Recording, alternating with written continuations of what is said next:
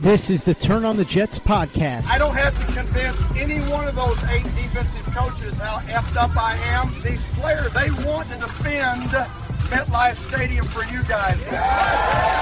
Now, here's your host, Joe Caparoso. What's up, everybody? Welcome back to another episode of the Turn on the Jets podcast. I'm your host, Joe Caparoso, owner of TurnOnTheJets.com, with our final episode of the 2020 regular season. Actually, recording this on day one of 2021. So, Happy New Year, everybody. Glad we made it through 2020 and are into the new year. Going to give some just final thoughts on this Jets season and what to look for this offseason, both from the team and from our coverage.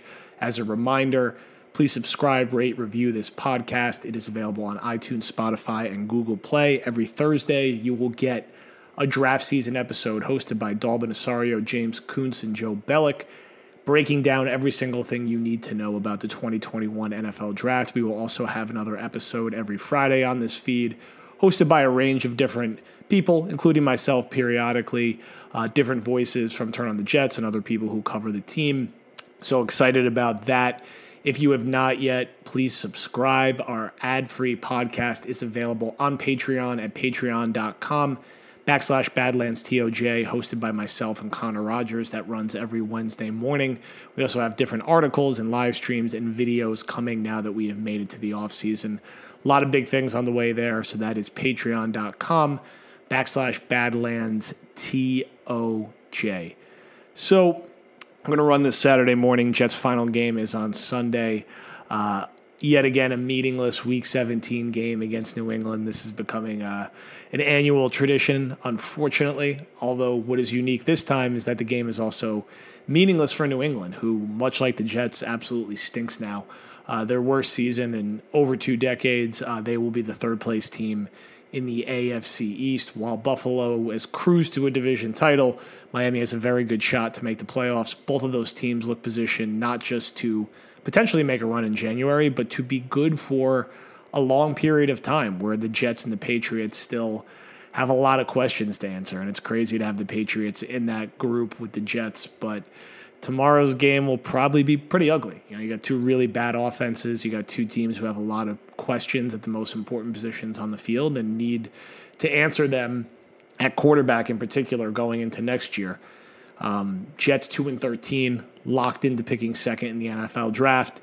New England six and nine, you know, will be picking, you know, somewhere in that I guess eight to fourteen range, you know, but not going to threaten uh, even being over 500 this year, which is which is pretty insane. And you know, it looked like the Cam Newton experiment was working early in the year, and he just has not been the same player since he came back from COVID. I don't know if it has to do with that or his shoulder, but they can't throw the football. Um, and Jarrett Stidham's certainly not the answer. So I don't know what New England's going to do at quarterback next year, but it's not going to be Cam Newton and Jarrett Stidham. They could go the draft route, they could go the trade route, but it will definitely be someone different under center. We don't have to dive into the Jets situation. We'll be doing that incessantly, and I've already done it nonstop. I think, you know, looking at this Jet season, you know, whether they finish two and fourteen or three and thirteen, I a lot of people, you know, pick them to be somewhere between six and ten or seven and nine. I ultimately went with six and ten uh, on the heels of them trading Adams and Mosley sitting out. Will have overestimated their ability uh, to be competitive this year, no doubt. I think one of the things, if you've been listening to our content, that we said a lot was Sam Darnold basically controlled the floor and ceiling of this team, and that if they were going to overachieve for that six and seven wins that they look slotted for, it would be because Darnold took a big leap and allowed them to be a potential playoff contender. And if they, you know, eight, nine wins, maybe you sneak in as that seventh wild card, although that might not have been enough in what has been a pretty loaded AFC this year. Or if they were going to underachieve to that mark, it would be because Darnold either got hurt or struggled. And that's really been the case. Uh, you know, the Jets should not be a two or three win team. Um, they probably should have been a six or seven win team. That happens if Darnold is about as good as he was last year, not taking the steps back that he did this year. Obviously, there were also some weird circumstances like the Raiders game, but Darnold missed four games again, and now he's missed 10 starts in three years, and something that's probably not talked about enough as we're debating on, you know, whether he can be the guy or not long term, because you're basically going to miss a quarter of the season from him every year based on the first three years. And the play has just been really, you know, disappointing. And, you know, he's done a good job protecting the football the past few weeks, but the bar has basically been lowered to just being a, a game manager who protects the football. He's going to throw for, you know, 180 yards, one touchdown, you know, six yards per attempt, and not really challenge the field. And that gives you such a narrow margin of error uh, in the National Football League. I mean, they, you saw the Jets win some games like that last year, but the ceiling for playing that kind of football is probably about seven and nine. Um, it's hard, and you need your defense to play great. You need your special teams to not make any mistakes, and you need a couple breaks, uh, which is what the Jets have gotten. You know, last week with Cleveland missing half of their offense, and then you know Baker Mayfield playing really sloppy and you know turning the ball over on that fourth and one, and you escape with a one possession victory. Uh, it's a risky way, and it's hard to it's hard to win a lot of football games that way, especially in a division that is going to be good going forward. You know, Buffalo is going to win 12 or 13 games this year, and it's probably the second best team in the AFC. Uh, they're not going anywhere. They have a ton of young talent. They're not barren when it comes to cap space or draft picks. Miami, you know, could make the playoffs this year and be picking third or fourth in the draft next year, and still has a ton of picks, plenty of cap space. You know, still some question marks around Tua, of course, but uh, they're going to be a good team, and they kicked the crap out of the Jets in both their games this year. You know, New England, they finally you know, it finally ended this year. Uh, but they're going to be tough, you know, to compete against still most of the time if they could figure out quarterback. You know, they have a lot of money to spend. You know, along with the Jets, they're up there in cap space, and I think they will invest heavily in improving a roster that is really bad. I mean, obviously they were hurt by a lot of opt outs, and they're still competitive defensively, but offensively, they, they just really have nothing outside of Damien Harris. So I'm curious to see how they try to retool that group. Uh, but the AFC East is going to be hard, and the Jets certainly have a lot of work to do. And they're in a spot that is going to sound really familiar to fans who are now, you know, settling into this year 10 of missing the playoffs, where they have a good defensive line, a good, young, promising defensive line. They need corners, they need edge rushers, they need skill position players, and they have a question mark at head coach and quarterback. And that's kind of been the perpetual story uh, throughout this decade. And really, quarterback is sort of the main reason that they haven't been able to get over that hump. Um, they've taken one big swing in the past 10 years at addressing quarterback, and unfortunately, through these first three years, it does not seem to be working out. Uh, so they're going to have to continue to evaluate what they're doing there. Let's go under the assumption, since Steel, the Steelers are resting their starters, that the Browns are going to make the playoffs this year. If and when the Browns make the playoffs, the Jets will own the longest playoff drought in the NFL at 10 years. The teams who will be in second place will be at six years. I believe that is Cincinnati and Denver, uh, pending the Cardinals and Redskins or Washington football team get in. Um, but that's the next cluster of teams. There's a big gap. It's not even close. The Jets are four to five years ahead of every other team in their playoff drought. And if you look at the four major sports in America NFL, NBA, MLB, NHL the Jets are top five in playoff droughts. I think they're behind. Uh, the Mariners or I'm sorry, the Kings or the Suns and the Phillies, they're like in the top top five, number one in the NFL. That is kind of just pathetic, right? And it's almost impossible in the NFL with a league set up for parity uh, to help break that out. I mean, you're you're seeing the Cardinals will probably break their drought this year, but that's only even five or six years. You know, the Bucks finally broke it. The Browns have a good chance to break it. Um, Ten years is is something, man, and, and there's no you know guarantee that it's not going to be 11 years. And this is a lot like a drought, and I was not alive for this, that the Jets went through after winning their Super Bowl uh, in the 70s, where I think they had, I want to say it got to 12 or 13 years before they started being competitive again in the 80s. But uh, in today's NFL, to go a full decade with no playoff appearances, and really outside of 2015, never even being remotely close, is pretty insane. Um, and I don't know if it's something we're going to see again anytime soon. A team get to you know ten, you know eight, nine, ten years. So um, it's frustrating. I mean, they have not you know even really been close. Um, like we said, a lot of these Novembers and Decembers have just been rooting for draft picks, which can understandably get exhausting and grueling for fans, and you kind of get pulled into all the you know same sort of tank, don't tank.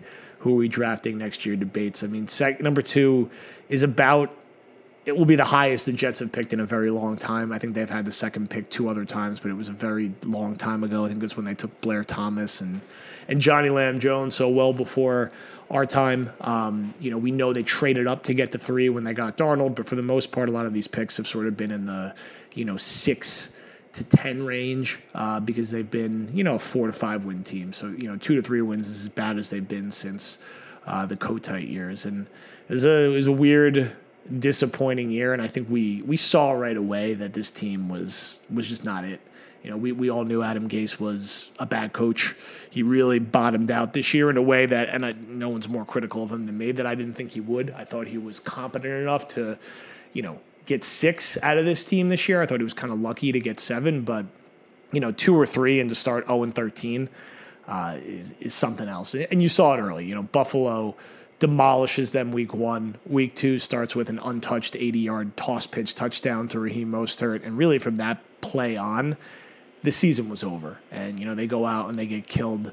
Uh, by the Colts in week three. They lose to the Broncos' third string quarterback at home on a short week to go to 0 and 4. And then, you know, it was clear this whole thing was going to get blown up, and you know they'll fire Gase, they'll clean out likely the entire coaching staff, they'll move on from a lot of veterans, and we say this. I do feel like we end up saying this a lot. This I, this time it actually is the case. This is you know probably the most pivotal offseason maybe in Jets franchise history. Right, you're hiring a new head coach you have a GM, you know, heading into year three of a six-year contract, so you invested big into him and his front office.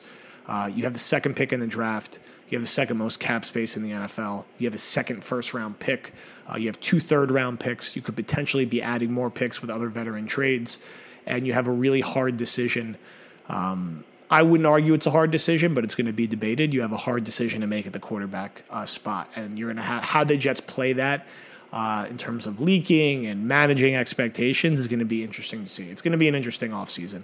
Uh, and the offseason is always interesting for the Jets, unfortunately, more interesting than the regular season. And it's just part of, you know, covering, you know, covering this team and how it's adjusted uh, over the past 10 years, where the regular season, particularly the back half of the regular season, doesn't really matter. And nobody really cares about it. And it's all these meaningless games with a lot of players who don't end up coming back the next year. Uh, and then the focus and the interest, understandably from fans, really comes around free agency and the NFL draft. That's where you could find those pockets of excitement. And you know, could they finally get better? you know, they just haven't uh, in recent years. And you know, the thing is, they go three and thirteen this year. They could get better next year, a lot better, and still only be seven and nine and miss the playoffs again. That you know, they got a long they got a long way to go, and it's just a different. You know, I covered, you know, the team when they were good in 2008, 2009, 2010, and even 2011. You know, they were an eight and five team who had high expectations and just you know fell apart at the end. Uh, it's just different, uh, particularly post losing that Week 17 game uh, in 2015. You know, these these years since they've really kind of missed on trying to run that back in 2016, it, has been just very uh, ugly and non-competitive consistently. And they, they have they've made some headway. You know, getting a guy like Mekhi Becton to fill a spot at left tackle, getting a guy like Mims who's shown some hope and potential at receiver is a start. But there, you know, there's more to do, and they're they're going to continue to have to draft better have to be smarter in free agency uh, and find a way to make the right call at the most important position in the sport uh, at quarterback. And then this head coach hire, which it's a very interesting field. It's going to be a wide open search.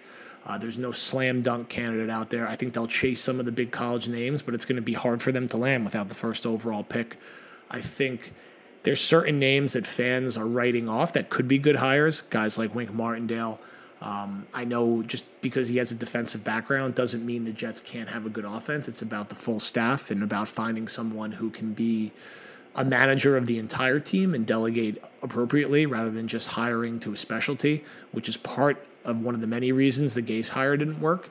Um, you know, they might not get the flashiest name. I, th- I think guys like Martindale and Joe Brady uh, are right up in that most likely category. I think they'll do their due diligence on guys like Brian Daboll and Arthur Smith and Uh, some other names we're probably not even thinking of right now. Um, but it will probably end up being, you know, one of those guys. It's going to be hard to go land a Matt Campbell uh, without that first pick. You never know. I think they'll try, but um, we'll see.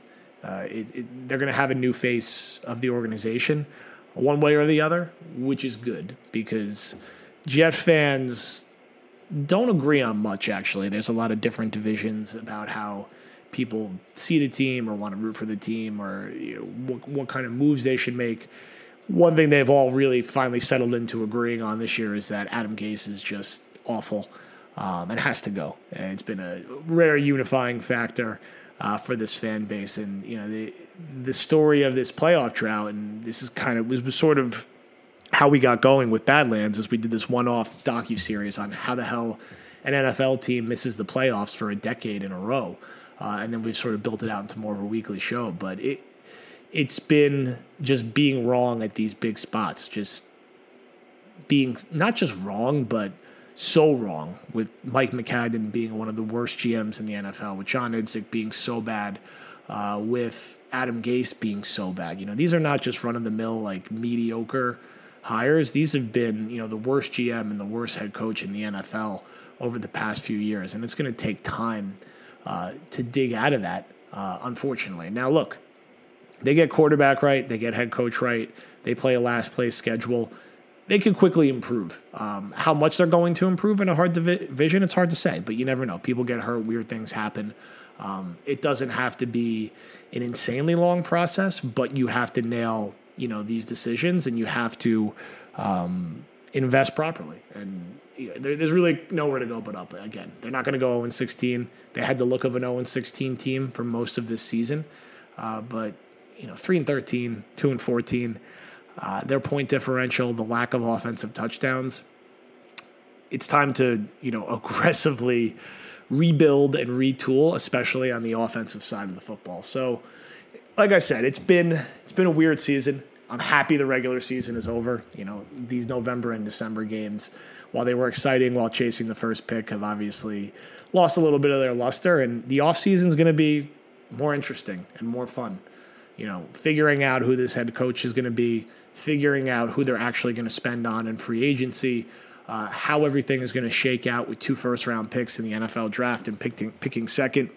These next few months uh, will be more exciting than watching the Jets lose 40 to 3 to Seattle or losing 24 nothing to Miami or all the other recent games that, that we've seen. So, you know, let's hope nobody gets hurt tomorrow. Let's hope they promptly fire Adam Gase.